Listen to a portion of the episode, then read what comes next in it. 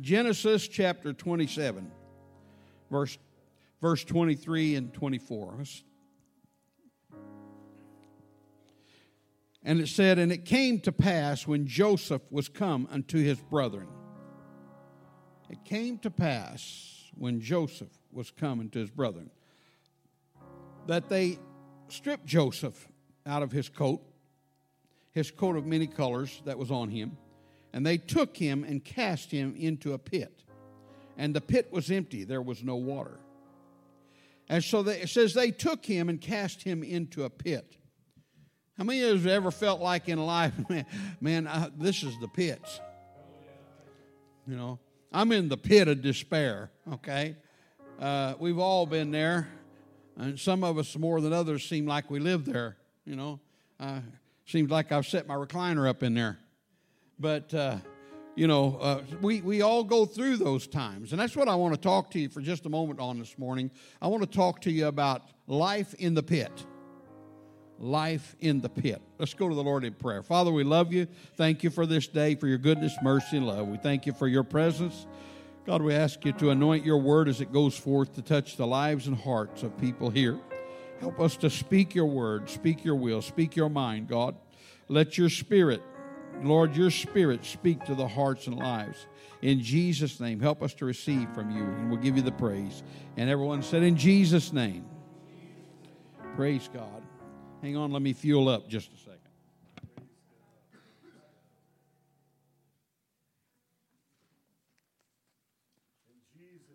That's good for 20 minutes. Okay. Ever feel like you're living in the pits? Anybody ever feel that? From time to time?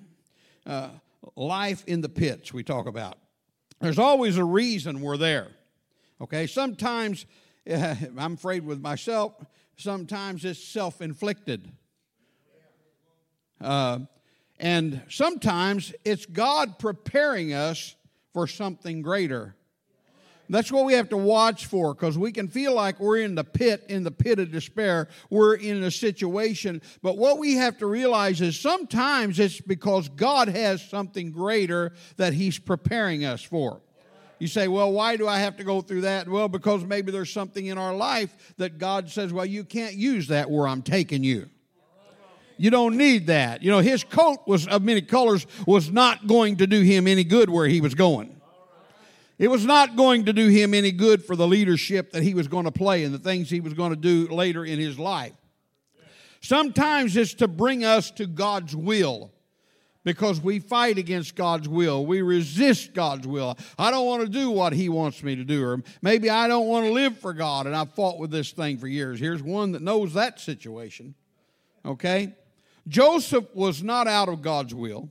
We find in Genesis chapter 37, verse 5 through 11, and Joseph dreamed a dream, and he told it his brethren, and they hated him yet the more. Now, don't think that all people are going to rejoice over your dream that God gives you. Don't think that everybody is always going to get on your bandwagon, and when you tell them, hey, God's told me this, don't think they're going to jump on your bandwagon and, and they're going to, man, we're behind you all the way, because a lot of times that's not going to happen. And we need to realize that going through life, it don't always work that way. Uh, sometimes God gives you a word or a dream or something just to hold on to. This is a promise from me, God says. This is something I'm going to do. This is a way I want to use you. And you've got to realize that that's not always to be going around broadcasting. Sometimes, God, you know, how many of you ever had something, a secret that you told somebody and then they go blow it? You know, sometimes God whispers in our ear, This is something I have for you. This is just for you. It's not for everybody. It's not for everybody to know. This is something I want to do in your life. And we need to realize sometimes we just have to keep that because everybody, I mean, even in the Christian world, I know it's a shocker, but everybody's not going to rejoice over our blessing. It's just not going to happen. It's not real life. And in verse 6, it says, And he said unto them, Hear I pray you this dream which I dreamed. And behold, we were, bringing, we were binding sheaves in the field, and lo, my sheep arose and also stood up upright. And behold, your sheep stood around about and made obeisance to my sheep. And his brethren said unto him, Shalt thou indeed reign over us, or shalt thou indeed have dominion over us? And they hated him yet the more for his dreams and for his words. You know, we, we have to realize they, they wasn't rejoicing, and then he, I'm sorry, but we look at Joseph as a hero of the word, and he was. But they hated him, the Bible says, and they held all kinds of things against him. And he has this dream, and they have all kinds of bad words. And then he's not too smart. He goes back and tells them, Well, God, God told me this. Hey, hey, like that. Let me tell you something else God told me. That don't work too good. Sometimes God gives us something just to have us and encourage us and let us know He's wanting to take us to a new place. He's wanting to do something great in our life. That is not something that to be, is to be put on the, uh, the six o'clock news. That's something just God between you and God that God says, here this is. And if that, let me tell you, if that's something that God has given you for that purpose, don't think that everybody's going to rejoice. And we might as well realize that God don't want that. And God maybe sometimes don't expect that. And so when something happens and everybody don't receive it, we can't get angry or shouldn't get angry at them or we shouldn't feel bad towards them. We should have just realized we've stepped out of the will of God and gone out and started telling everybody how great we're going to be or what God wants to do for us, and we're stepping out of the place in which God had an intimacy place with us that He was wanting to share something. And how many of you had a secret somebody or uh, you've told somebody and then they go and tell everybody else? Boy, we like that, don't we? Okay, he said to them, Hear, I pray you, this dream which I had. And he went on to tell that. And his brethren said unto him, Shalt thou indeed reign over us, or shalt thou indeed have dominion over us? And they hated him the more, it says. And he dreamed yet another dream, and told his brethren, and said, Behold, I have dreamed a dream more. and behold, the sun and the moon and the eleven stars made, made obeisance to me. Notice it didn't stop him from dreaming. Just because everybody doesn't jump on the bandwagon, it didn't stop him from dreaming. He still had a dream. He still had a place he was going. He still knew God had something for him. One thing I like about Martin Luther King, uh, it didn't matter that the fact that they was willing to kill him. It didn't matter the fact that he was going upstream like a salmon swimming upstream. He had a dream he talked about. And that dream he was going to push right on, right on to his death. But by that time, somebody else had picked up the mantle and somebody else went on with it. You never know what God wants to do. You've just got to trust God when He gives you a dream, when He speaks a word to you. You've got to hold on to that and allow God to see you through that and take you through that place. Notice whenever these brothers come against him again, he didn't stop dreaming just because it's not accepted or just because maybe you can't tell or just because uh, uh, you know that somebody comes against you because what you you can't stop dreaming. You've got to go ahead and hold on to what god's wanting to do. If your children are lost or something's happened in your life or in your family and god spoke to you that i'm going to take care of it you just got to keep on dreaming. You got to keep on holding on. Why? Because god has given you that word. He didn't give it to anybody else. So don't think everybody else in the world going to catch it. He gave it to you for a reason because He wants you to hold on to the faith and keep on living for Him, trusting in Him. If it's really from God, it won't stop or kill your dream. You've got to hold on and wait. We've got to realize that. Don't worry about some, what someone else says. And there may be naysayers that say things are coming, but I'm telling you, don't worry about it. If it's God, He'll bring it to pass. If it's God, it don't matter what somebody else says. He's the Almighty God. He's the one that can do no matter what somebody else thinks. Uh, he can do what He says in your life. And I'm telling you today to hold on to the dream. How many of you here have got a dream or got something that God has spoke to you and you're not seeing it pass yet and you're waiting on that? I'm here to tell you something. Hold on to that because that's between you and God. It may not have come to pass, but that don't mean it's not going to. It may not have taken place yet, but that don't mean it's not going to happen. You hold on to that. You keep on dreaming. I've got a dream of my children. I've got a dream of my grandchildren. I've got a dream of things. And I, I finally come to the place, brother, brother Griffith. I made the statement I used to say, I don't want to die until I see my children saved, my grandchildren saved. But sister, I've come to the place now where you know, I'm trusting God. You know, I thought it would kill me if I was to die or if one of my children was to die and, you know, something and, and them not be saved. And I want to die with that assurance and knowing that, you know, that they're living for God, my grandchildren and that. But, you know, I finally came to the place to where, you know what, I feel God's given me the promise and given me that dream, if you will. And I don't care if I die, that's fine. Because that's going to happen when I'm passed and I'll meet him in another place, in a better place. And so if, if you're if you're thinking in your mind and your heart that, that I, I just can't, you know, I just this is I, I'm telling you, trust in God. If something happens and we go by the way of God, I'm here to tell you something. You just keep it in the hands of God. You've prayed and you've paid in prayer, down payment and payment after payment. I'm telling you, keep on paying, keep on praying, and keep on dreaming. Because what God has said, if He's told you that, we've got to check out of this world if we need to. Check out of this this world knowing that we've got the promise of God and it's going to happen, whether I saw it or not. It's going to take place. Amen. Hold on to it. Keep the dream. As it went on to say in verse 10, and he told it to his father and his brother, and, his, uh, and his father rebuked him and said unto him, What is this dream that thou dreamest? Shall I and thy brother and thy mother uh, I, thy brethren indeed come to bow down ourselves to thee to the earth. And his brethren envy him. But his father, notice his father observed the saying. There will be those who just stand back and wait and see. You know, okay. You know, okay. We'll see. They may not say that. But spiritual leaders, those who really care for you and your walk, if you got a dream and you share that with them, whether it's being called to a, ministry or whatever, and they don't jump right on your bandwagon, that don't mean they don't support you. That don't mean they don't care. That don't mean they don't believe. They're just waiting until God, and they're waiting to see what God does in your life and waiting to see how you respond to God. Spiritual leaders, those who really care for you and your walk. You know, there's going to be those that stand back and just wait. Those who really care for you and just watch your walk. Just because they didn't jump on board or turn you loose. Listen, hear me. Just because they didn't jump on board or turn you loose. Man, go get them, Tiger. You know, that doesn't mean they're not behind you. They believe in your dream or have confidence in you. That doesn't mean that at all. That just means maybe they know something more spiritually than you know. Might be hard for you to believe.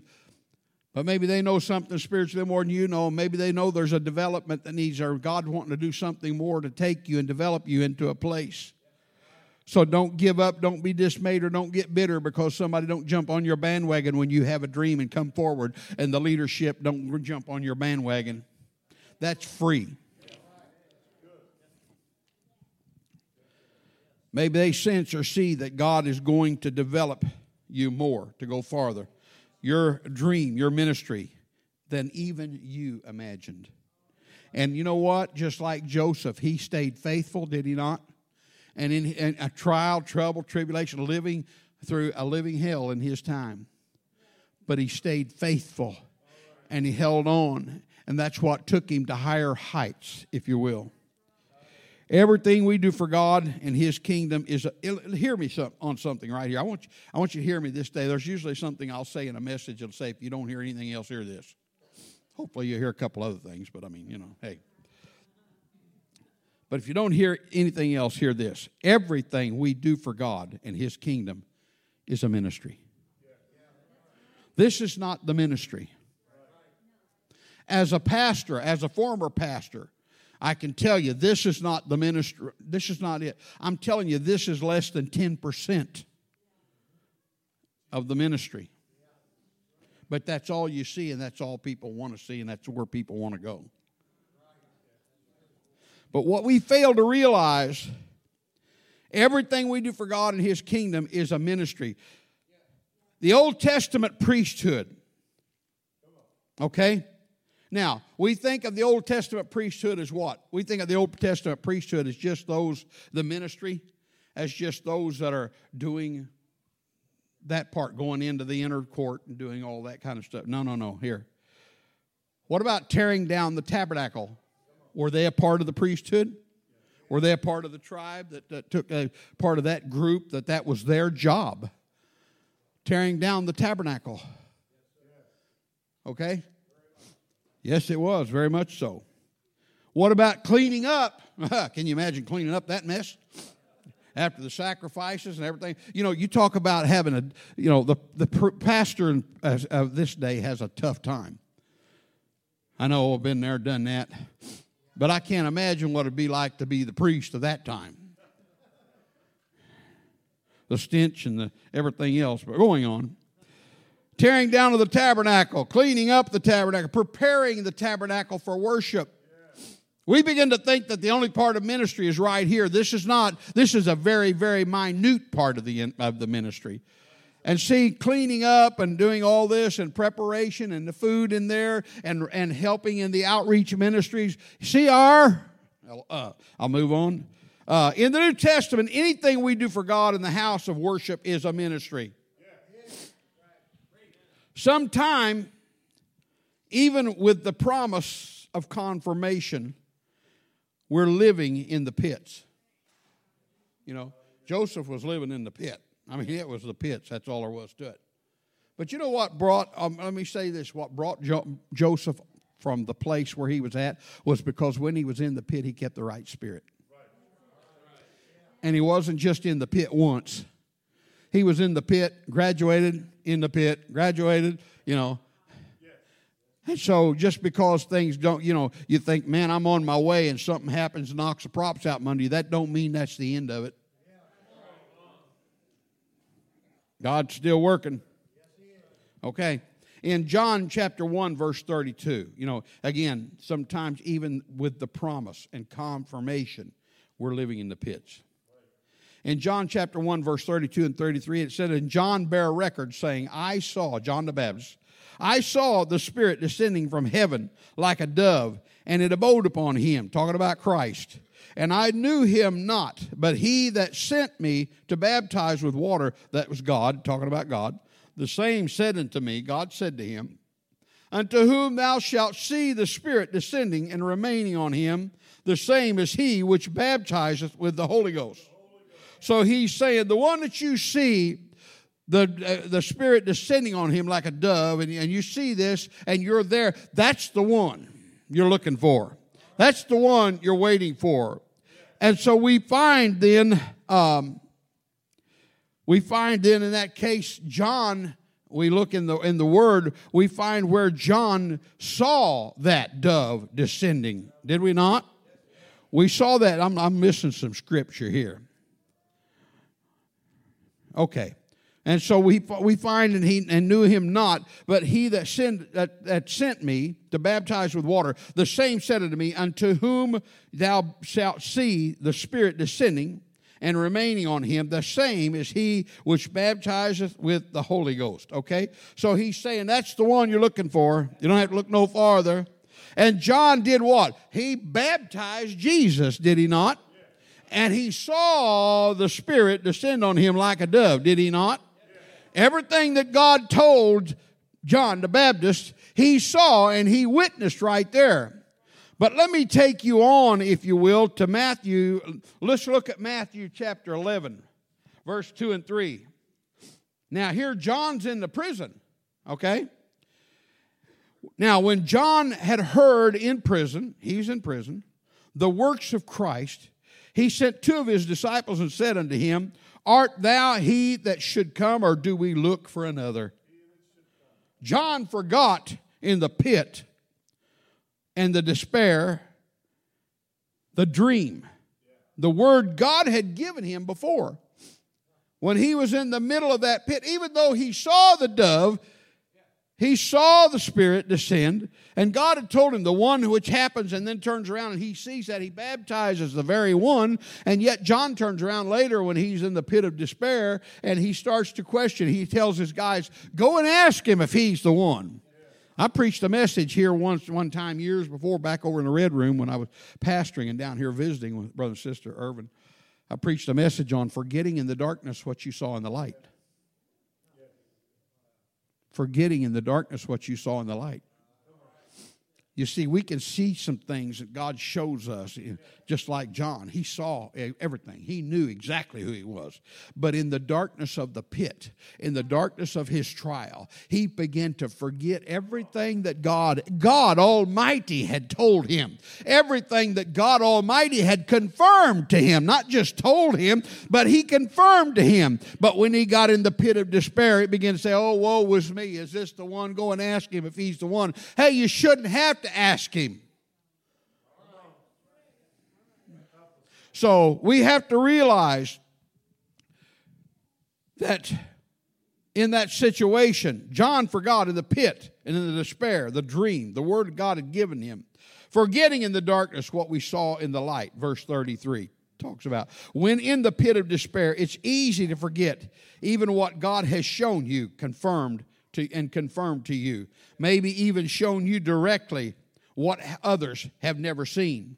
And maybe even brought to fruition a part of it, just like he did there. He brought to fruition a part of it. He saw Jesus, he saw the dove descend, he saw the Spirit descend. He baptized himself. He didn't see the resurrection, he didn't see all that. You may not see every part of the picture, you may not see every piece of the puzzle and every, the picture before the puzzle's put together, but you've got to trust in God. You've got to believe in God. You've got to know that God's going to bring to fruition what He's told you that He will do. You've got to begin to really, because John forgot in his darkness what he had seen in the light even as great as it was, what blows me away, you know, how many of us are like, like, well, not like me, hopefully, but how many of us get to thinking, how in the world could somebody forget that?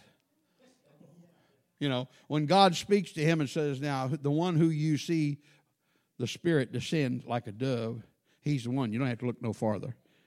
And then John baptizes him and sees this happen.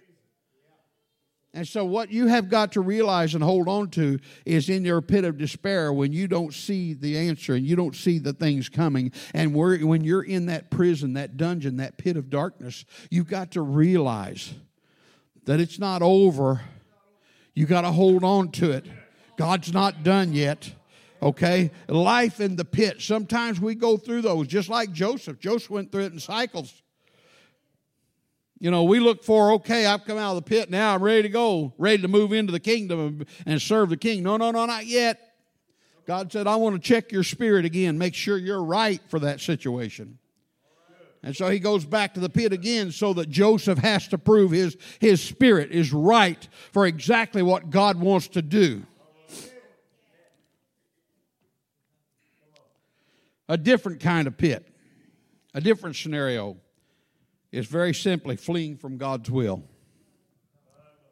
And I'm, I'm, you know, we just flew in a plane recently, and you know, before that plane lands, it flies around a few times. Well, I'm flying around. I'm getting ready to land. We're getting ready to come in for a landing. But I'll get clearance. I'll get clearance from the from the house before I. Okay. Okay, a prime example, a different kind of pit. Living life in the pit. A different scenario, fleeing from God's will. A prime example is Jonah. You see, now the word of the Lord came into Jonah. It says in Jonah chapter 1. Now the Lord goes on to say later in the verse, Now the word of the Lord came to Jonah, the son of Amittai, saying, Arise, go to Nineveh, that great city, and cry against it, for their wickedness is come up before me. But Jonah did what? He rose up to flee to Tarshish from the presence of the Lord. He was fleeing from God's will. God said, I want you to go this way, and Jonah, and I can relate with that. God told me when I was 12 years old, or when I was 10, 11 years old, uh, called to preach. I preached my first message, you've heard me say many times, in the Red Room at 12 years old on a youth service night, Saturday night. But I didn't want to preach. This ain't my game, and I'm out of here, okay? And so we know what that situation was. He, he was fleeing from God's will. He said, No, no. He hated the people of Nineveh. They were a wicked, they were, you know, they were a sinful people and all that. You know, we can get begin to look at the world like that today if we're not careful. we get a wrong spirit and a wrong attitude because we see, man, we see things, especially some of us old dogs, we see things that we haven't seen in our life and we don't like what we see. And we see, uh, you know, you see, so I, well, I'm just speaking for me, okay? I see somebody, you know, I, I saw somebody the other day, sister, that had tat, I mean, not tat, uh, had, had piercings all over them, all over them. They, they, they had so many piercings, they looked like they'd fell in an open tackle box face first. And you know, our natural tendency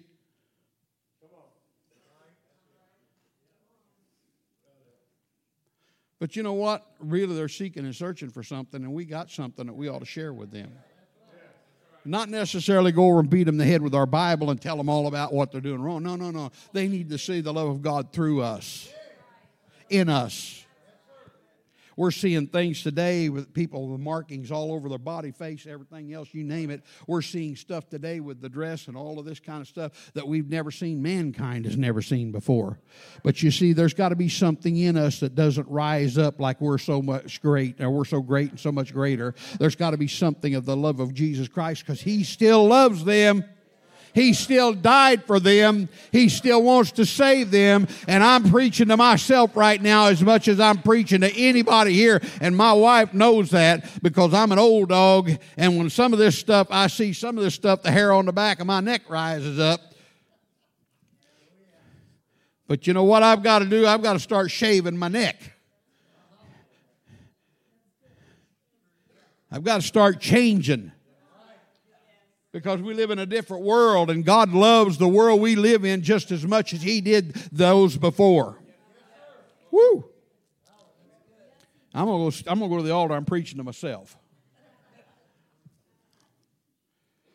But you have to realize what Jonah was doing here. He's out of the will of God. See, he's running. Well, God said, "I want you to go this way."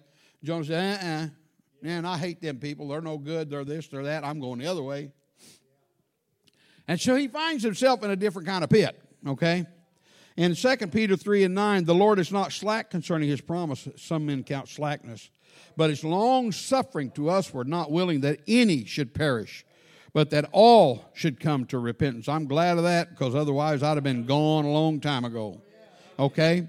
Uh, you we have to realize something. I, I need to back up a little bit. Again, Jonah was out of the will of God. Why was he out of the will of God? He was living in a pit. Okay? Different kind of pit.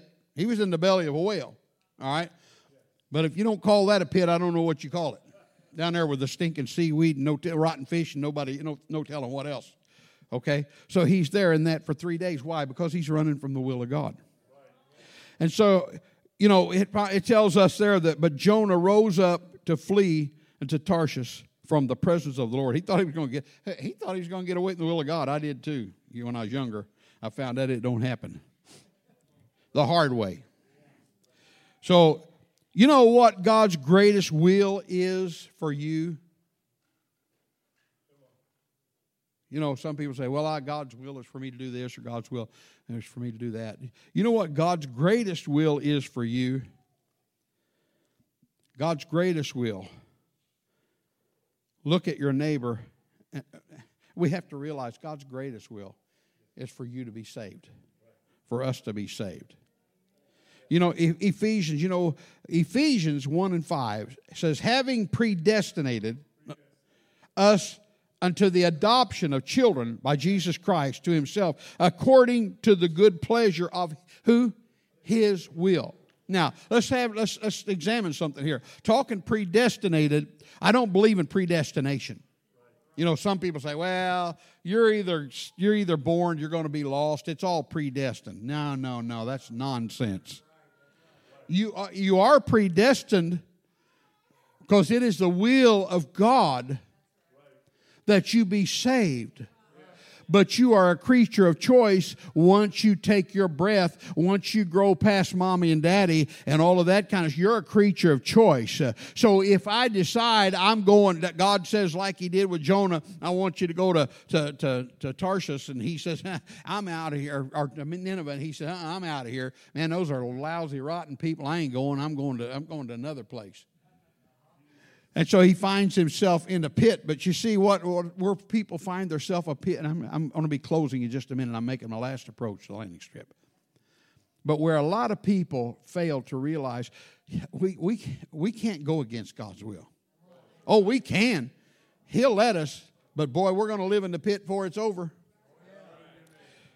It says in Ephesians 1 and 5 again, having predestined us unto the adoption of children by Jesus Christ to himself according to the good pleasure and his will. 2 Peter 3 9 tells us the Lord is not slack concerning his promise, as some men count slackness, but is long suffering to usward.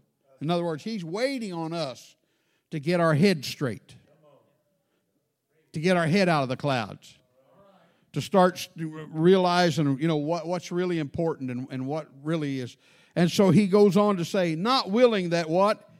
Any. Not willing that any should perish but that how many? All should come to repentance. That is the will of god.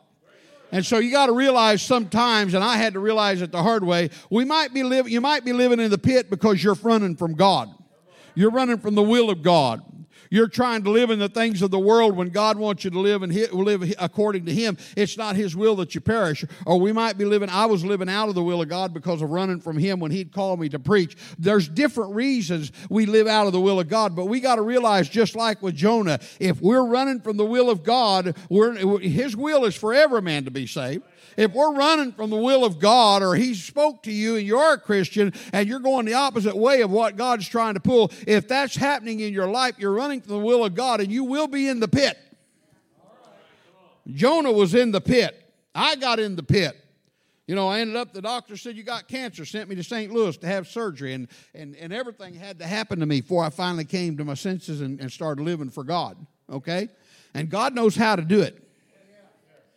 And if I was going to be stubborn in one way, God said, Well, you think that was something? Watch this.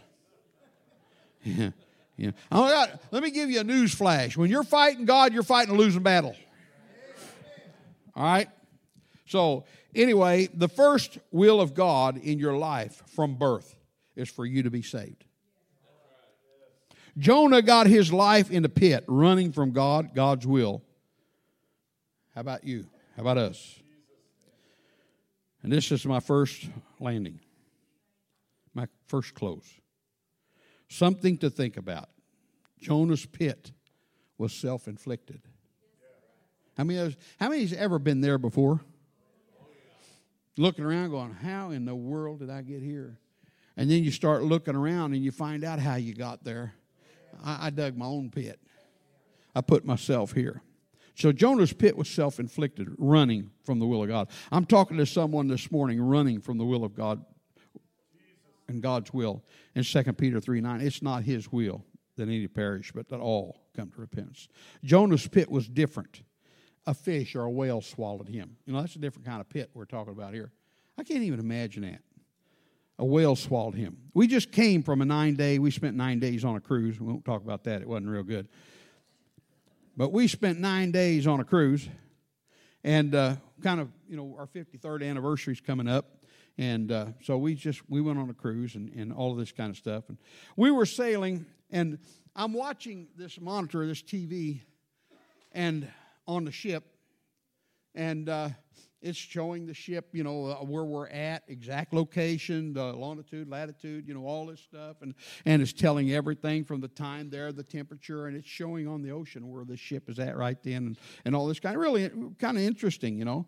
And so we're sailing along there, and we're in our room, and I'm watching this, and and. Uh, so, well, sometimes I realized, and I looked, I looked at this, it told the depth. And it said you're sailing at 6,000 feet deep. Well, I don't know about you, but I kind of thinking, man, I can't tread water long, and I sure can't touch the bottom. Okay? That's 19,000. That was, or excuse me, that was 6,000 meters. I'm sorry. That's, six, that's 19,685 feet. That's three and three quarter mile deep. That's pretty deep. I'm coming to a, to a point here. At that depth, at that very depth, there is 8,500 pounds per square inch on your body. 8,500 pounds of pressure per square inch. Okay, look at your hand or arm and think of a little one of them checkers, you know, like a checker game. Now, there, on, on that right there, you have got, you have got 8,500 pounds per square inch. Every square inch of your body, there's 8,500 pounds of pressure put on it. Okay, we're here sitting here right now. You don't feel it or feel like it. I wished I could, I could eliminate that because I could lose some weight. But we are at 14 pounds 7 ounces right now per square inch where we're at. Okay, right here. Now, if I could get rid of that 14 pound, uh, 14 and three quarter pound, I'd love it, you know. Take that pressure off me. But the deepest place in the ocean is the Mariana Trench. It measures 35,000, almost 36,000 feet. That's six and three quarter miles. That's how that's six and three quarter mile deep. It has 16,000 pounds per square inch of pressure on it. I'm coming to a point here, okay? 16,000. That's six and three quarters mile deep. Jonah ran from the will of God.